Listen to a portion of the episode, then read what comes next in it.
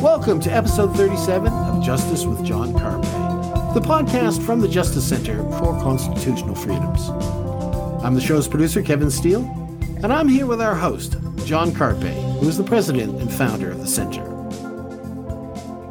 Today, we're going to take a look at this idea, promoted by governments across the country, that it is the unvaccinated who are filling up the hospitals and the ICUs, thus putting an unreasonable strain on the healthcare system. They've been pushing this notion for at least a couple of months and have used it to justify their vaccine mandates. But is it true? We'd also like to talk a little bit about the Justice Center's 2021 George Jonas Freedom Award, which was given out a couple of weeks ago. We would have talked about it before this, but our discussion of that was put off, preempted by the Manitoba lockdown court decision, the subject of last week's podcast. Just a quick note on that topic. All the Manitoba court documents, affidavits, replies, cross exam notes, are now available to the public on the Justice Center website for all you legal eagles, professional and otherwise. I've updated the show notes under that podcast, and I'll add a link under this one. Now, I had the topic list for this podcast set, but then John said he wanted to start by talking about something else. So, John, what is on your mind as we head into this month of November 2021? Well, I'm just appalled at what I see as the, the most vicious and most widespread discrimination in Canadian history. Or at least I ask the question, is this the most vicious and widespread discrimination where you need a, a QR code uh, with the correct data uh, to show that you've you've had two injections of the experimental mRNA gene therapy, and if you don't have that, you are discriminated against because you cannot go to a restaurant, a movie theater, a gym, and all kinds of other places. You cannot set foot. At Prince Edward Island, one of my staff lawyers told me it is illegal for parents to be at a uh, a ball game, soccer game outside with other parents if they're not vaccinated if you can believe okay. that. So you need a double injection there just to be outdoors to watch your own kid. I have heard from parents in Alberta, and I'm sure it's the same in other provinces, where the parent cannot accompany their own five year old into a change room for a you know ballet class or a dance class or something else. The parent has to stay out uh, usually the mom, but uh, mom or dad has to stay outside. You send your five year old in to navigate her way through the throng of people and get into the change room. And I, I'm all for, you know, encouraging uh, independence in children, but this is insane that a five year old now has to navigate his or her way into a, a change room and uh, change and find the locker and, and, and do this or that. So this is vicious discrimination against people that are refusing to take part in what is effectively an experiment. And I call it an experiment uh, because uh, the um, the argument has been that this is not a violation. Mandatory vaccines are not a violation of the Nuremberg Code, uh, which is not a law, but it's a medical code of ethics that says that we need uh, full, informed, voluntary consent to any medical treatment vaccine is obviously it's a form of medical treatment, right? It's supposed right. to protect you from an illness. So the argument's been raised, well, the but the government approved the vaccine, therefore it is not experimental. Well, no. I guess you have different degrees of what is experimental or not. These are rushed through in a matter of months when normally it takes vaccines years. And the mRNA gene therapy is not call it a vaccine if you want, but it's fundamentally different from, say, the polio vaccine, where you're getting injected with a tiny bit of dead virus, and it's the actual virus that you're getting injected with. Here, you're getting injected with something that's going to change your genes to create antibodies. So it's very different. It has not been subjected to any long term safety testing. Therefore, it's an experiment. People not willing to participate in the experiment are being punished through vicious, deliberate, aggressive discrimination when it comes to uh, getting onto an airplane, uh, going to public facilities, going to a gym, a restaurant, a bar, a pub, participating. And it's the government is forcing every restaurant, every business has to comply with these things, which makes it very different from various bigotries that have existed in the past where a business owner might say, well, you know, we don't serve Jews or we don't serve blacks or we don't serve Catholics or we don't serve gays or we don't, you know, whatever. You've got the private bigotry, which is a bad thing. However, it is I would argue is less bad than when you have a government law that forces every business to discriminate against a group. Because when you have bigotry in a free society, you still have alternatives. So the you know blacks, Jews, Catholics, gays, uh, whatever minority group that is uh, on the receiving end of the discrimination, they do have some alternatives to go somewhere else. But what we've got now is worse insofar as the government compels, requires every business to engage in the discrimination and is ruthlessly aggressive. Uh, we saw No Papers Pizza uh, which apparently was called No Papers prior to the, the vaccine passport, is what mm-hmm. I was mm-hmm. told. So it was not a political name chosen for this purpose. But No Papers Pizza said, we are not complying with this vicious discrimination against individuals who choose not to be part of the big experiment and just ruthlessly punished by the Alberta government, had their liquor license pulled, their food license pulled, premises shut down, you name it. So this is very different from the bigotries of days gone by because it is government mandated and everybody is forced to participate in this vicious and utterly unscientific discrimination against a minority. And, um, you know, it, it, it's reminiscent. Uh, if you want to look at government discrimination and put that you know, separate and apart from, from various bigotries against various minorities that are more on a social level, you know, we had the Japan, the internment of the Japanese Canadians during World War II. Uh, that was a significant human rights violation. Fear based. Well, yeah, I was just going to say, don't they have, isn't the, in Alberta anyway, aren't there some Weasley words in there that allow them to sort of say, well, you're going to participate if you are participating in this program then uh, you have to do these certain things, but you can choose not to participate. But then they limit the amount of people you can have in your establishment. I think there's some kind of Weasley thing where you can get out of certain aspects or certain businesses can at any rate. So it's an abuse of the word choice. I'm still appalled by a debate that took place in early October. It's worth seeing. Uh, there's a group called Canada Strong and Free Network and mm. they had a conference in uh, in Alberta early October.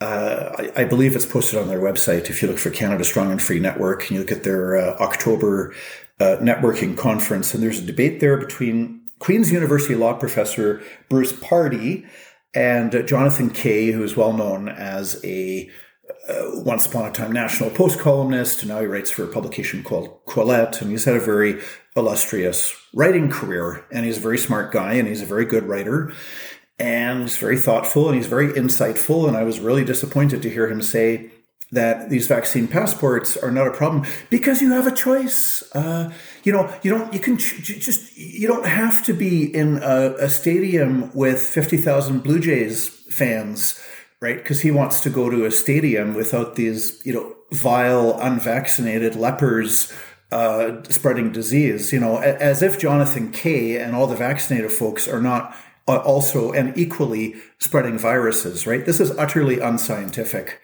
Uh, but it's disappointing to hear uh, intelligent people to parrot this line, say, "Well, you have a choice." Well, actually, there's a, there's a kernel of truth in it. You know, if the uh, that's all they need there's a kernel of truth. Yes, you have a choice in the same way that if if somebody pulls, if somebody, uh, if some robber puts a knife to your throat and and says, uh, you know, give me your wallet, uh, or I'll I'll I'll slit your throat, or they've got a gun to your head, I'll pull the trigger. You have a choice. You don't have to give them mm-hmm. your wallet. You can call their bluff and say, okay, go ahead, make my day. You know, it's like The Godfather, uh, the movie. You know, it's like, well, you know, how come he signed the contract? Oh, well, we made him an offer he couldn't refuse. Well, what was the offer? And he said, well, you know, we said, I'm going to count to 10. And when I finish counting, when I reach the number 10, either your signature or your brains are going to be on that contract. So did that person have a choice? Well, yes, they did. They could have chosen to have their brains on the contract rather than the signature. So it's this kernel of truth saying, well, you know, the unvaccinated, they have a choice. They can just go get the vaccine. But why should anybody be compelled to participate in a big medical experiment? Yeah, well, it's not even the fact that it's an experiment. Why should anybody be compelled to take a vaccine?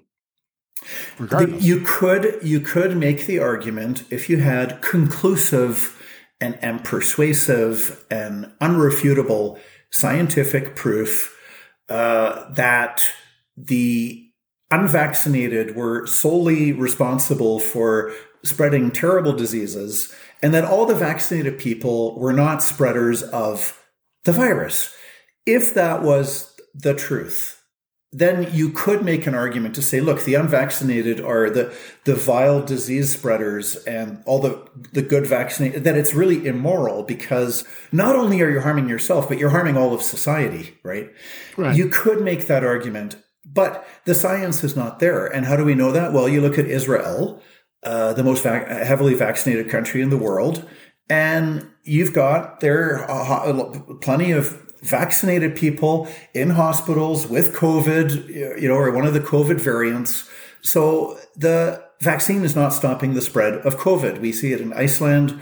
Uh, we see it in university campuses in the United States, where you've got a 98% vaccination rate and you still got COVID is out and about at a place that's 98% vaccinated and you're not even allowed to set foot on campus, uh, which, by the way, Canada is ra- rapidly coming to, where you, you cannot set foot on campus unless you've uh, been, been injected with the experimental mRNA gene therapy. And, and yet the virus is still spreading. And yeah, the same thing happened in Waterford County, I think it was in Ireland. They had something like 99% vaccinated, and they still have the disease there. They still have the disease. People are still getting COVID. People are still getting sick.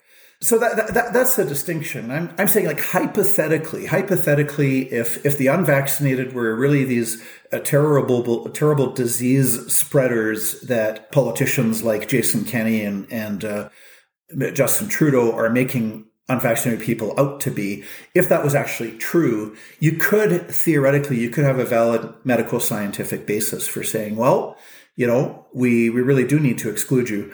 Uh, in the same way that that in uh, the Jews of the Old Testament would have argued that they had a scientific basis for excluding lepers from society, because leprosy did spread by contact. So if you had leprosy, which apparently Bible scholars are saying it referred to various skin diseases, not just leprosy per se.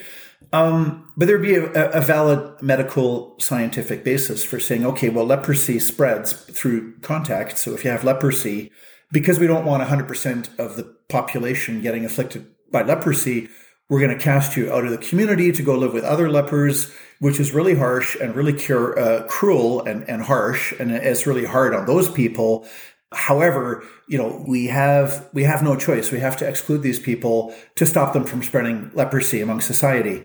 So there you have a harshness and a cruelty that has a medical scientific basis to it. Uh, whereas here, you're excluding people like unvaccinated parents. You know, they cannot accompany their kids into a change room situation. They can't even go to this public swimming pool for which they're paying tax dollars. They can't even take their own kids. You can't have mom and dad and three kids going to a public swimming pool together that, right. that they're paying taxes for. Not allowed. Why? What's the medical basis?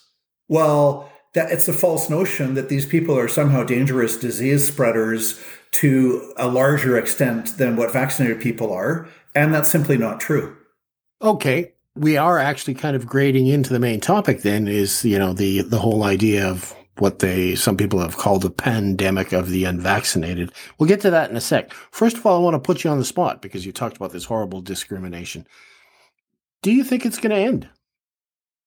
I, th- I think I think it will end, but my what I have absolutely no clue about is how many months or probably years is this going to take?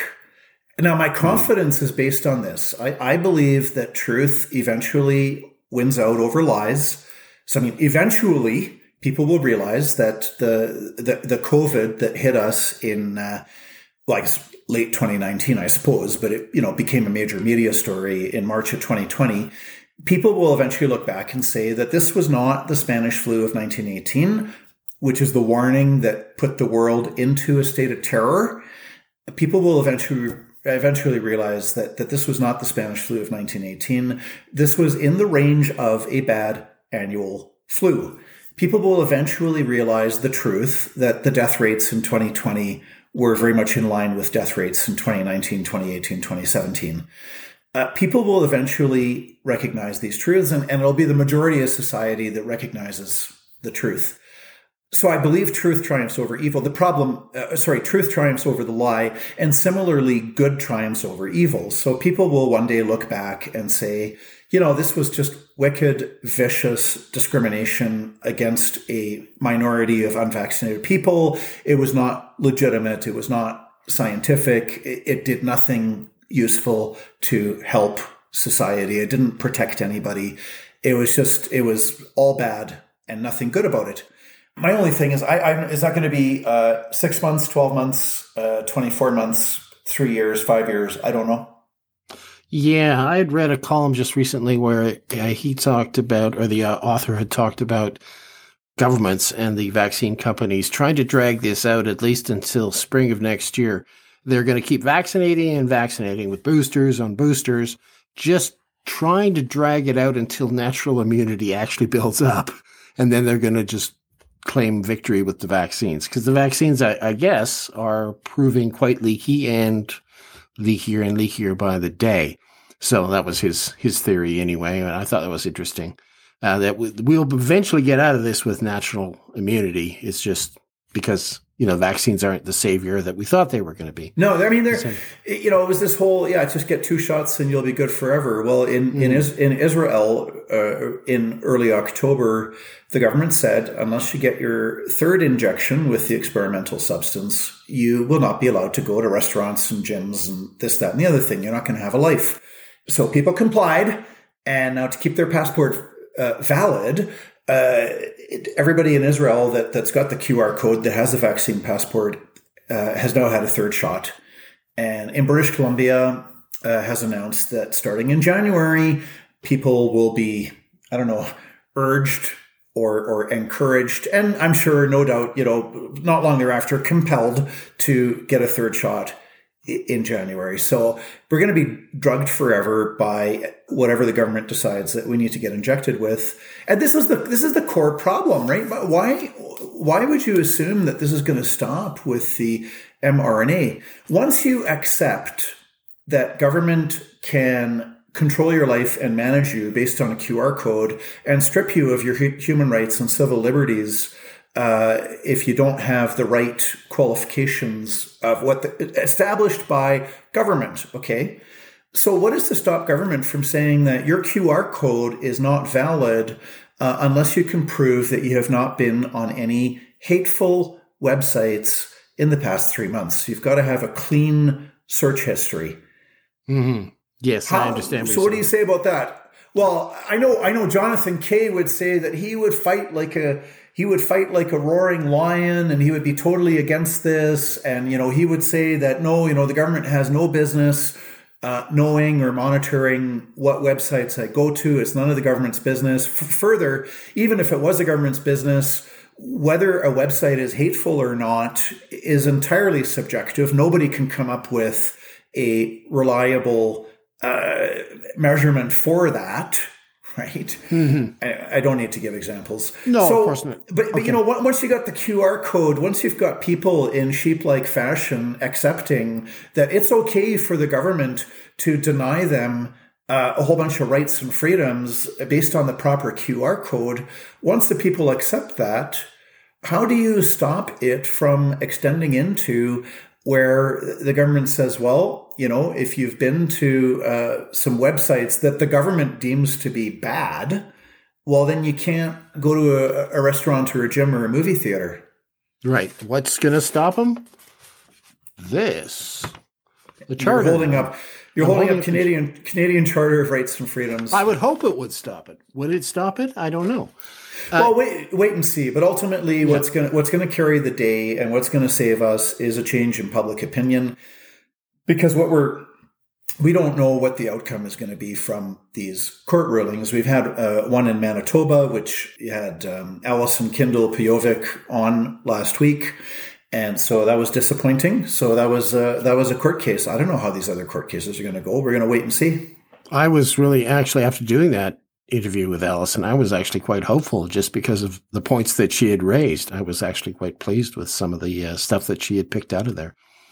Before we get into the pandemic of the unvaccinated, I want to throw this one at you in the podcast. I know I brought it up in an email to you. In looking at the charter, the one thing that we see, they have this escape clause in there, which is that, you know, they can take away our rights if they demonstrably justify it. And that's what the courts used in the Manitoba case. And no doubt we're going to hear more of that kind of thing. In Alberta, we just had a referendum on the uh, equalization payments, which would require a change in the charter. Do you, you mean in the Constitution? Constitution, sorry, yes. Yeah. Do you think that we could one day get the charter changed to make our rights inalienable, to basically take out that demonstrably justified? I don't like it in there. I want to know my rights are absolute. What do you think well, about that? Same answer. You need to change public opinion. If yeah. you have if you have strong public support for changing the wording of the charter, it would have to be very strong, like mm. not just 60%, but preferably, you know, 70, 80, 90% of the population is in favor of, of uh, changing the words in the charter. And then you could get the uh, seven legislatures, seven provincial legislatures with more than 50% of Canada's population and, you know, get the federal parliament, et cetera, et cetera. So it'd be very hard to do, but you need the strong public support. And maybe uh, when people look back on 2021 and the beginning of vaccine passports, and when people shake their heads at how stupid and foolish we were, and how utterly unscientific, and how gullible people were to swallow the six o'clock news as uh, somehow constituting, quote, science, quote. Yeah, this is a problem today. They, they think anything, anything, any word that comes out of the mouth of a chief medical officer is so called science that you uh, you need not think about. mm-hmm. you just unquestioningly obey because somebody wearing a, a white lab coat has just told you that this is science. But you know, in the future, when we look back on this era and and see how stupid and gullible we were, and see how much harm and destruction resulted from lockdowns, then uh, if there was strong 80, 90 percent public opinion support for changing the charter, to make it more harder for governments to violate our rights, make it harder for uh, courts to rubber stamp uh, approval on government action. Well, that's what it'll take is the change in public opinion. Sure. Okay. It starts here. It starts yes, now. Starts it starts okay. here. Starts now. All right. Moving along then. Pandemic of the unvaccinated. I read a good column on this where somebody pointed out that that phrase, pandemic of the unvaccinated, wasn't actually a medical phrase. You don't hear of pandemics being qualified that way in science. You don't hear about pandemics of the obese. You don't hear about pandemics of the elderly. You don't hear about pandemics of the unvaccinated in science. It is a political term. So let's start with that. I think that was in a Brownstone article anyways, we'll start there. They're using this political term, pandemic of the unvaccinated. I know that journalists have used it. I know that Biden had used it.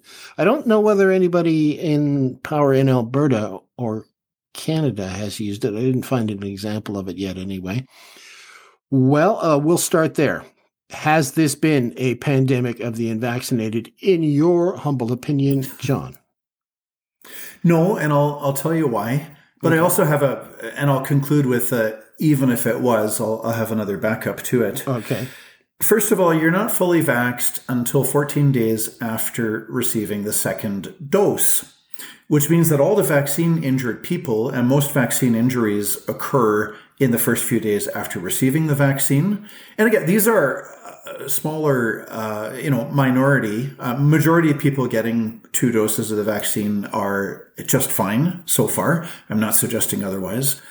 So when the vaccine injured, when they get their injuries, usually in the first few days after getting the first or the second uh, vaccine, when they go into hospital because they were harmed by vaccines, they're counted as unvaccinated.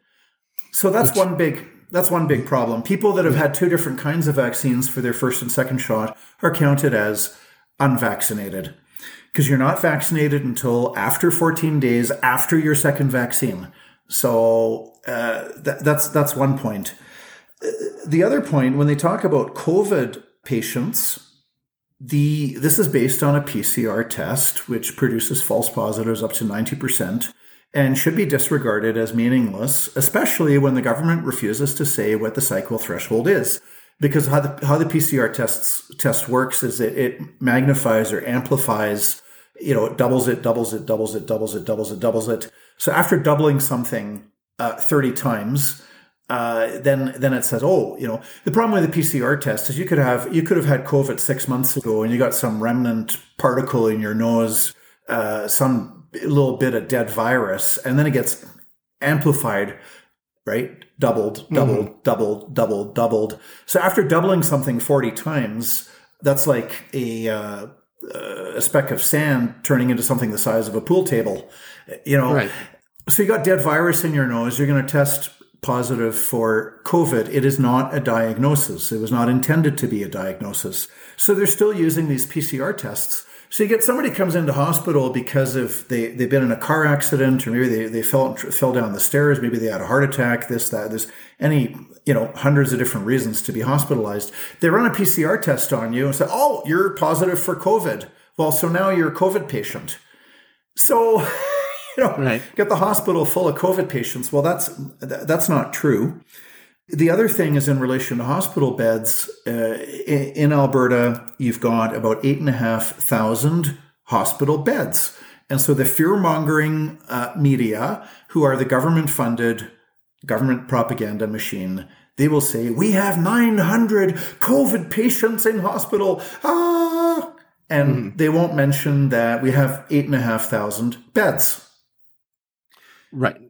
And we don't know the primary cause of their hospitalization. There were studies done in other countries. I think England was one where they found something like 80% of those in hospital with COVID were admitted for another reason. So in other words, they either caught it there or they were, they got it tested on the way in.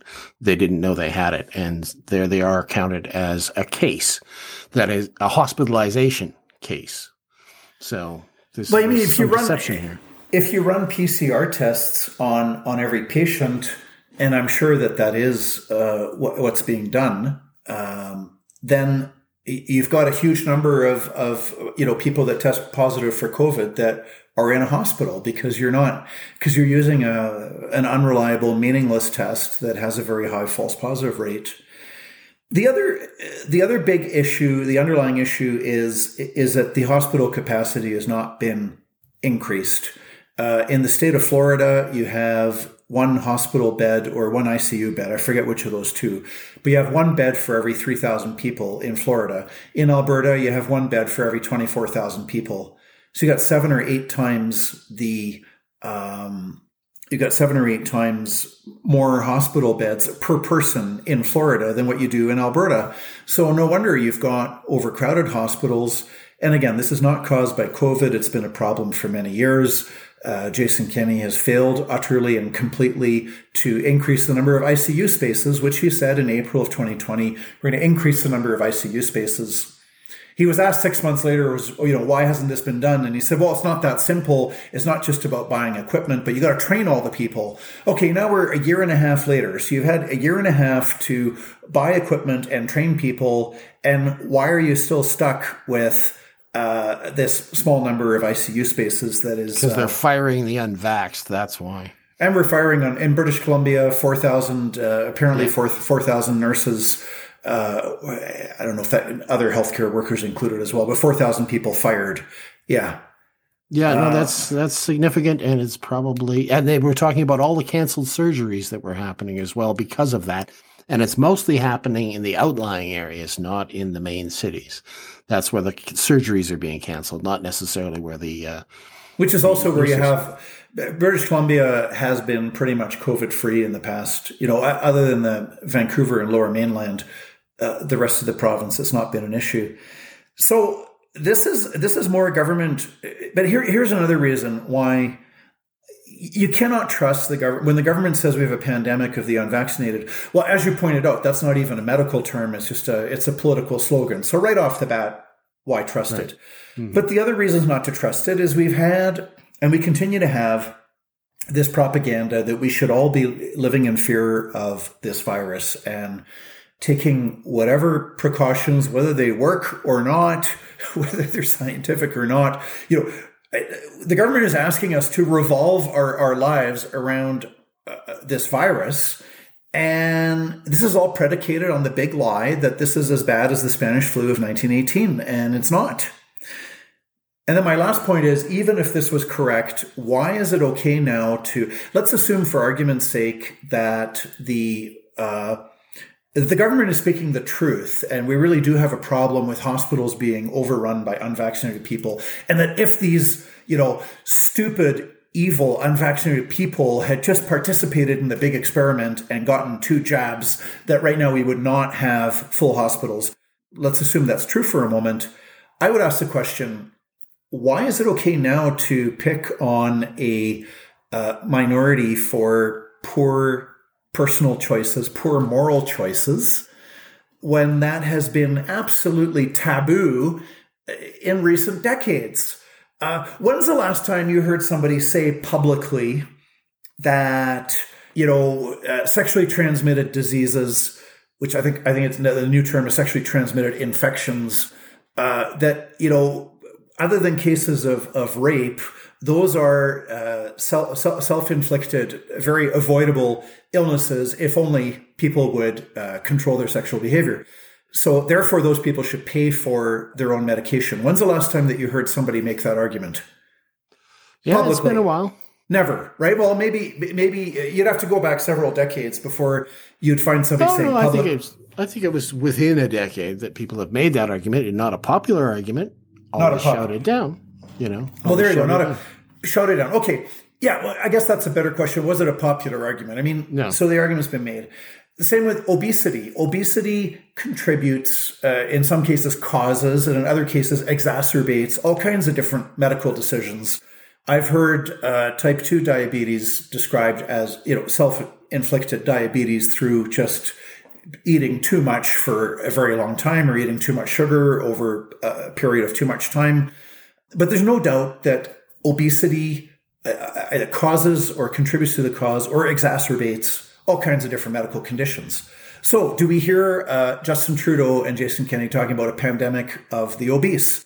Well, no, because we've got this notion in place that everybody should get the medical treatment and we're not going to it's going to be non-judgmental we're not going to inquire as to whether you could have prevented this disease right and that's changed okay in the last and that's just that's six just months. Changed, changed. That, that's out changed. the window, gone. Not, not even.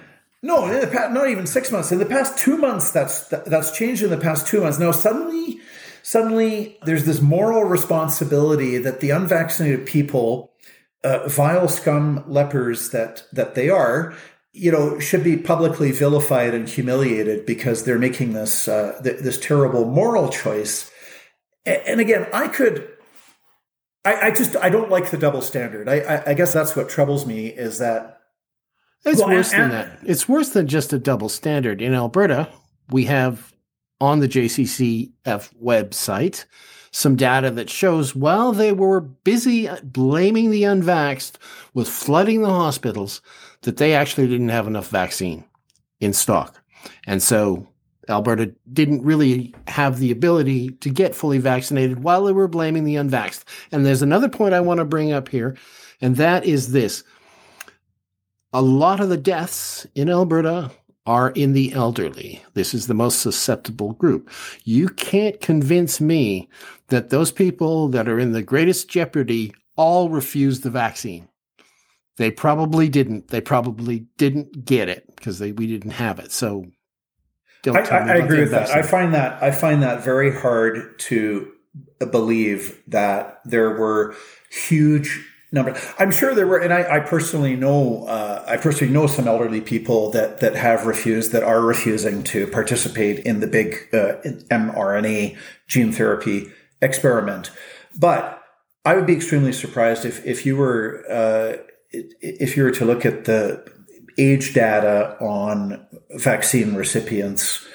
I would venture an educated guess based on what I've seen in the past year and a half that it'd be overwhelmed that the elderly people would be overwhelmingly very interested in getting this. But, but vaccinated or not, you're back down to the same bottom line, same place we've been for the last year and a half.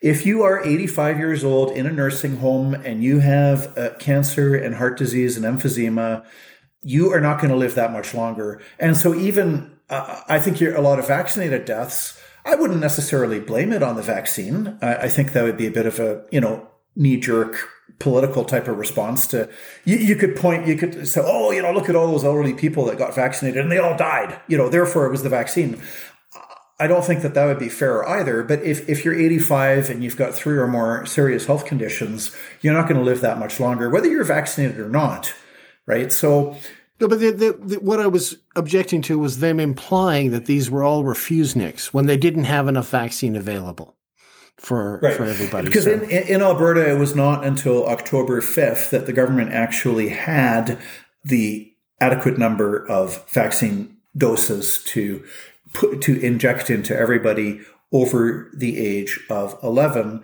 And by the way, the uh, Alberta government is counting the 0 to 11 as unvaccinated, which right. is yeah which is intellectually dishonest. I mean, there there you go with the so-called science once again, right? If yeah. if um, uh, those, Saskatchewan, they're they're actually extending the period to 21 days after the vaccine before you're considered vaccinated for your first dose.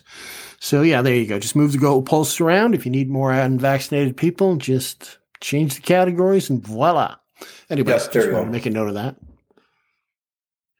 Okay, uh, I think we've got made our point there. I'm sure we're going to come up with more data in the future on that one, but we won't exhaust it right now. Let's uh, switch uh, to a recent uh, Supreme Court decision that uh, touched on free speech in Canada that made the papers. wasn't a JCCF case or a Justice Center case, but I know it's one that you followed pretty closely over the years because it's been ongoing for quite a while. And that is the case of uh, this comedian by name of Ward out of Quebec and his making fun of a disabled man, Gabriel, Jeremy Gabriel.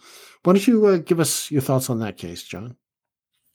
Yes, the Supreme Court of Canada uh, rendered its decision on Friday, October the 29th. It was a 5 4 split. The case is called uh, Mike Ward versus Commission des droits de la personne et des droits de la jeunesse, or Commission. It, it's indexed as Ward versus Quebec.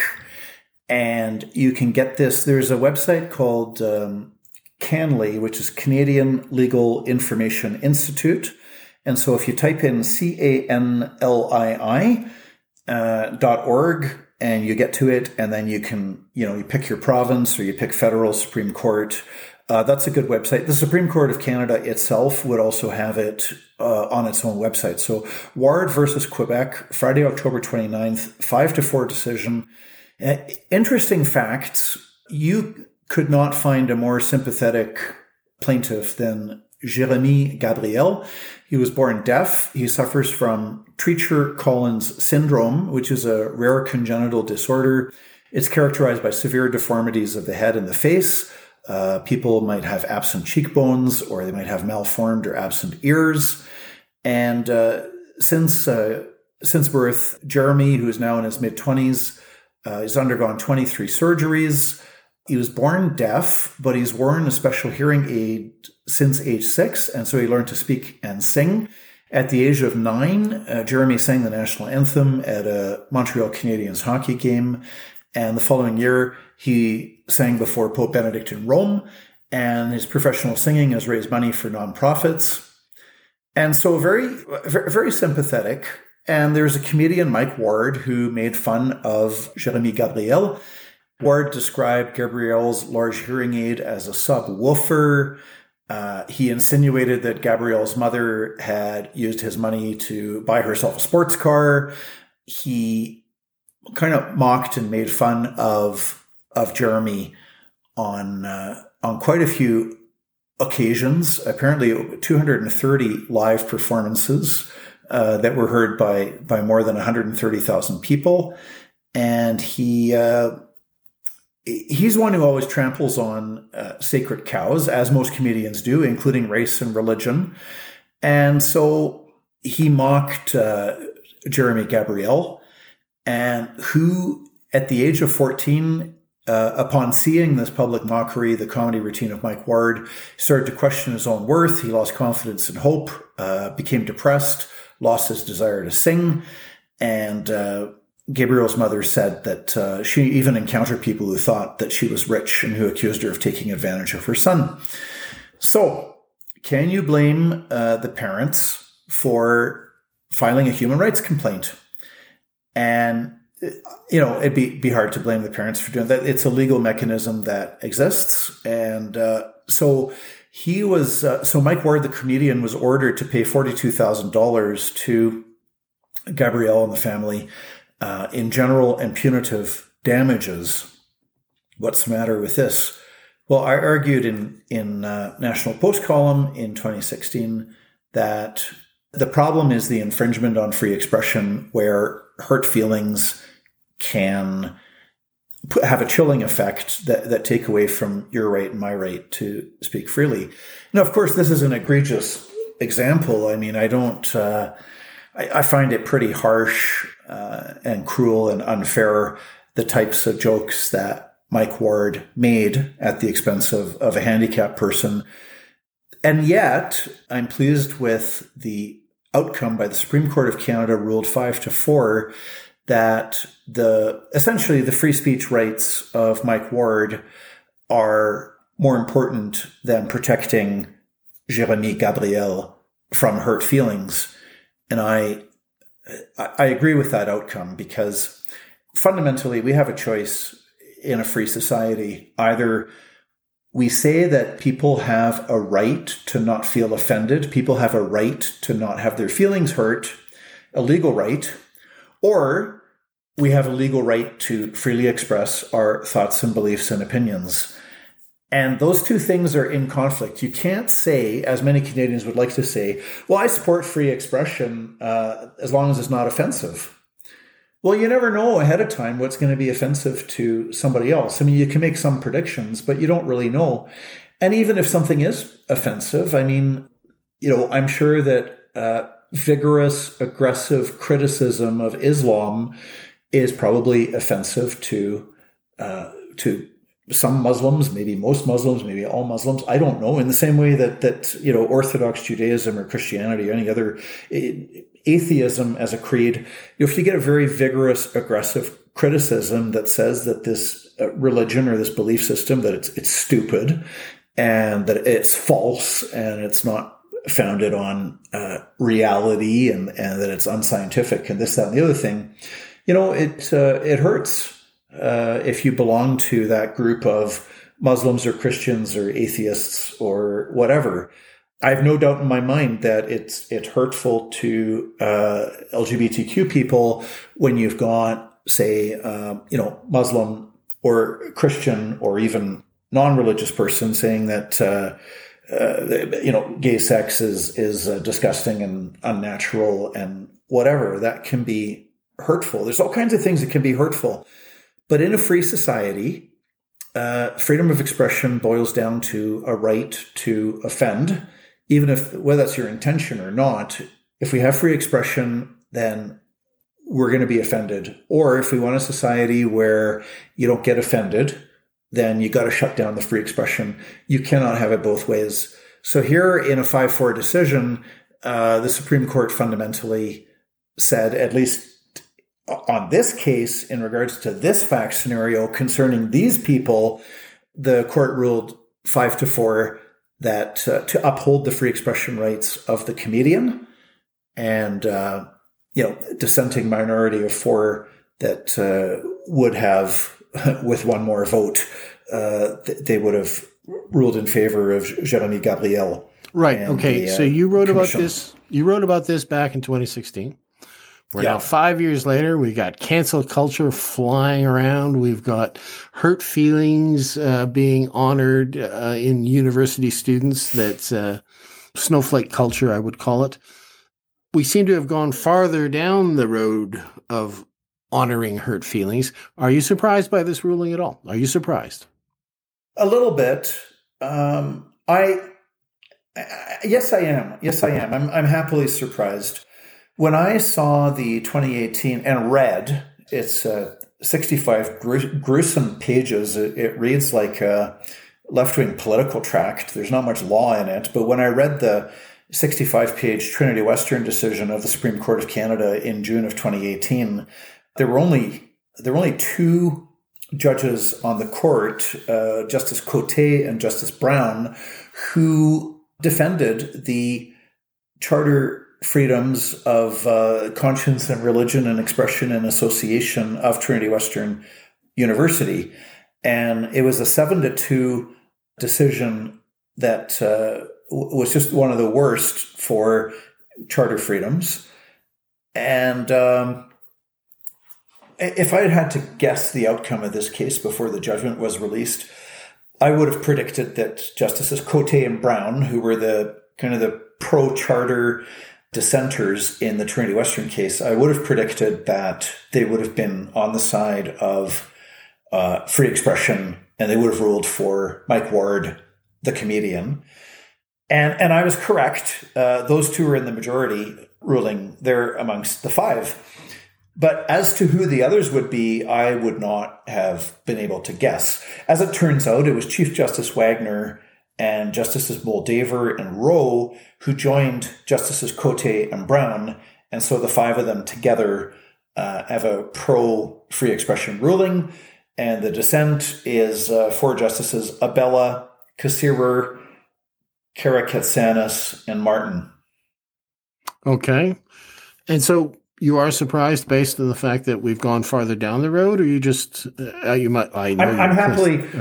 I'm happily surprised that there were five justices on the Supreme Court that would rule in favor of free expression. I'm happily surprised. I would not have been at all surprised if we'd had, you know, five or six or seven ruling against Mike Ward in this case. It would not have surprised me. So I'm happily surprised we got five. Uh, you know, more would have been better, but well, okay, so you're happy that we've got this ruling, and I guess uh, this bodes well for our court cases pushing on to the Supreme Court now, I guess, uh, or potentially doing that anyway. So, I mean, it must, seeing this not really a necessarily a shift to the court, but at least a judgment that you find surprising, it must make you feel a little bit more hopeful with the court cases that we're going through now. Well, there's always spin-off effects. I mean, it's hard to predict, you know, to what extent is a free expression ruling going to uh, impact court challenges regarding uh, lockdowns and vaccine passports. But a good thing is a good thing, even if you cannot predict the uh, spin-off effects. Uh, the other thing I want to move on to just briefly is, is we did have the annual George Jonas Freedom Award 2021. Mm-hmm. Yeah. Now, Unfortunately, we were forced, more or less, uh, although, you know, Jonathan Kay would argue that, you know, we had a choice, uh, which.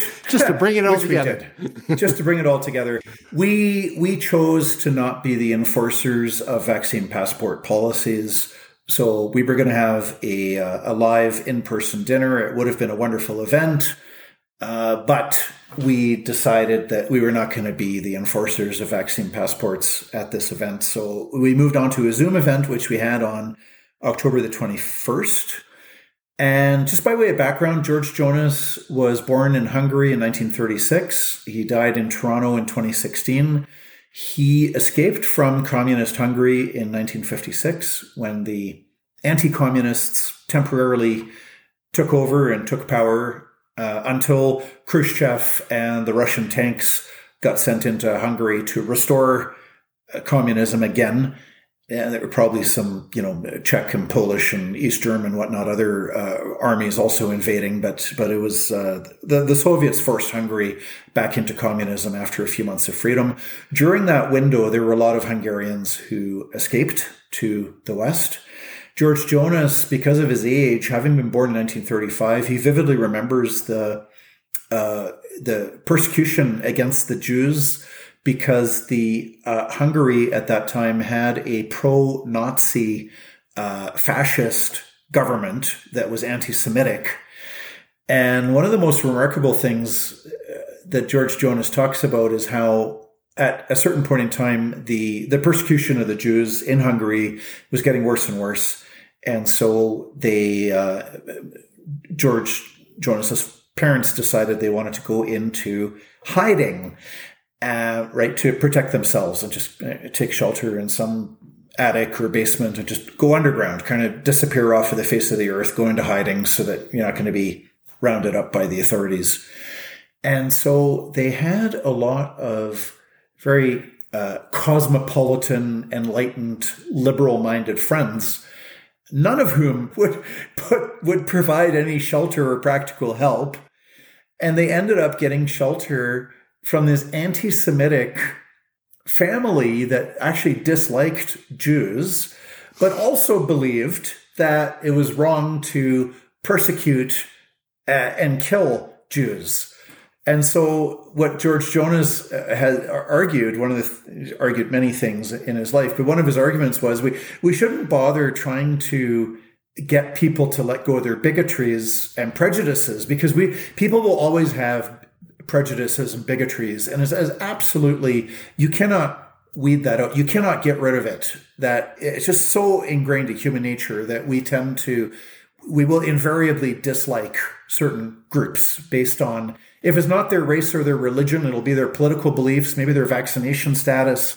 You know we always have this you know ingrained human nature bigotry and so he said the important thing is not not to try to eradicate bigotry, which is futile. What we should do instead is just teach people that it's wrong to kill people. Right.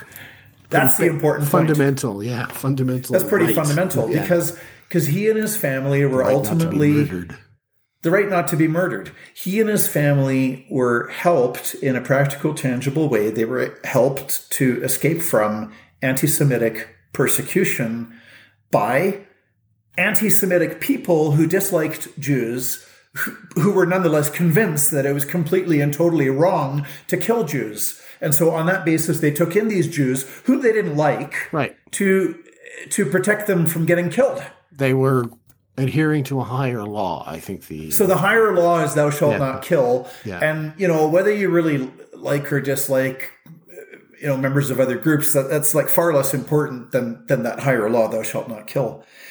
So george jonas said that he uh, escaped uh, the the virus of uh, of socialism and communism but in his later years before he died in 2016 he said sadly i think the virus has followed me here to canada.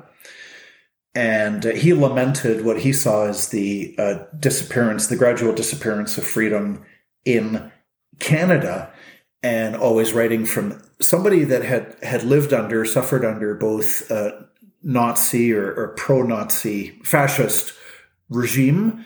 But then in 1945, you know, Stalin and the Red Army came and took over, and communism was imposed on uh, Hungary, Czechoslovakia, uh, Poland, Romania, uh, East Germany, so on and so forth. And so he saw that as well. He, he saw it for what it was, that it was it was oppressive and uh, right. uh, dehumanizing. And so he came to Canada in 1956, had an illustrious career as an author, journalist, and he also uh, was a big contributor to the Justice Center because when the Justice Center got off the ground 11 years ago in 2010, uh, we received funding from a foundation. It's now, it no longer exists, uh, but it's the Aurea Foundation and they gave the Justice Center grants of 50,000 per year, 75,000 per year. And even today, we'd be very happy with grants of, of that size. But when you're first getting off the ground, it is especially important that you get a donor uh, that says, okay, here's 50,000, here's 75,000. So it was grants of that amount that we received. And George was on the board of directors of the Aurea Foundation. And so, uh, you know, I don't know what role he, you know, th- those meetings were secret, obviously, but I, I like to think that he was influential within the Aurea Foundation. And so that gave uh, funding to the Justice Center in, in the early stages. So after he passed away in 2016, I approached his widow, Maya Jonas, and asked for her support for instituting an annual George Jonas Freedom Award, and she said yes. So I'm happy for for that. Uh, so in 2018, the winner was Mark Steyn, uh, introduced by Conrad Black. In 2019, the winner was Christie Blatchford, who was introduced by Maureen uh, Hennon. And then in um, 2020, the winner was uh, Society for Academic Freedom and Scholarship. In 2021, the winner was Canadians Resisting Unconstitutional Lockdowns. So the award has effectively been presented to a large group of uh, unidentified individuals. Uh, we do have a wonderful 30 minute uh, video presentation of a half dozen Canadians who were interviewed for uh, as kind of rep- amongst the representatives uh, of the large group of Canadians resisting unconstitutional lockdowns. Uh, so we had uh, uh Lieutenant Colonel Dave Redman, uh, we had several medical doctors, uh, and the keynote speakers were Dr. Jay Bhattacharya from Stanford University and Dr. Francis Christian from from Saskatchewan, who is uh, lost his job and is facing all kinds of problems simply for having said that we need informed consent on vaccines. You know, Dr. Dr. Christian himself, he, he's made it clear he was speaking only on behalf of himself. He's not speaking on behalf of other groups. And that he himself has had, and his children, you know, he's pro-vaccine. You know, he's had the polio and this, that, and the other thing, and he's he's pro-vaccine. And uh, you know, but that the people in Saskatchewan, uh, parents are not getting and kids are not getting the full information on the experimental mRNA vaccine. So we have a lack of informed consent. And for that, over that, he's been removed from his uh, job, removed from his teaching position at the university, and uh, is uh, likely to be facing disciplinary proceedings from the College of Physicians and Surgeons of Saskatchewan. And his and speech he, was a real barn burner. It's an excellent speech, and there's a transcription of it on the uh, Justice Center website. I'll provide correct. a link to it. Yeah, great speech where he referenced uh, Samizdat and Poland, uh, all kinds of other oppressive regimes, and kind of what we're heading into now. And I, I, I found it quite stirring, and I thought it was a great speech. And um, I thought he should have won the award. Instead, you gave it to everybody. Hang on.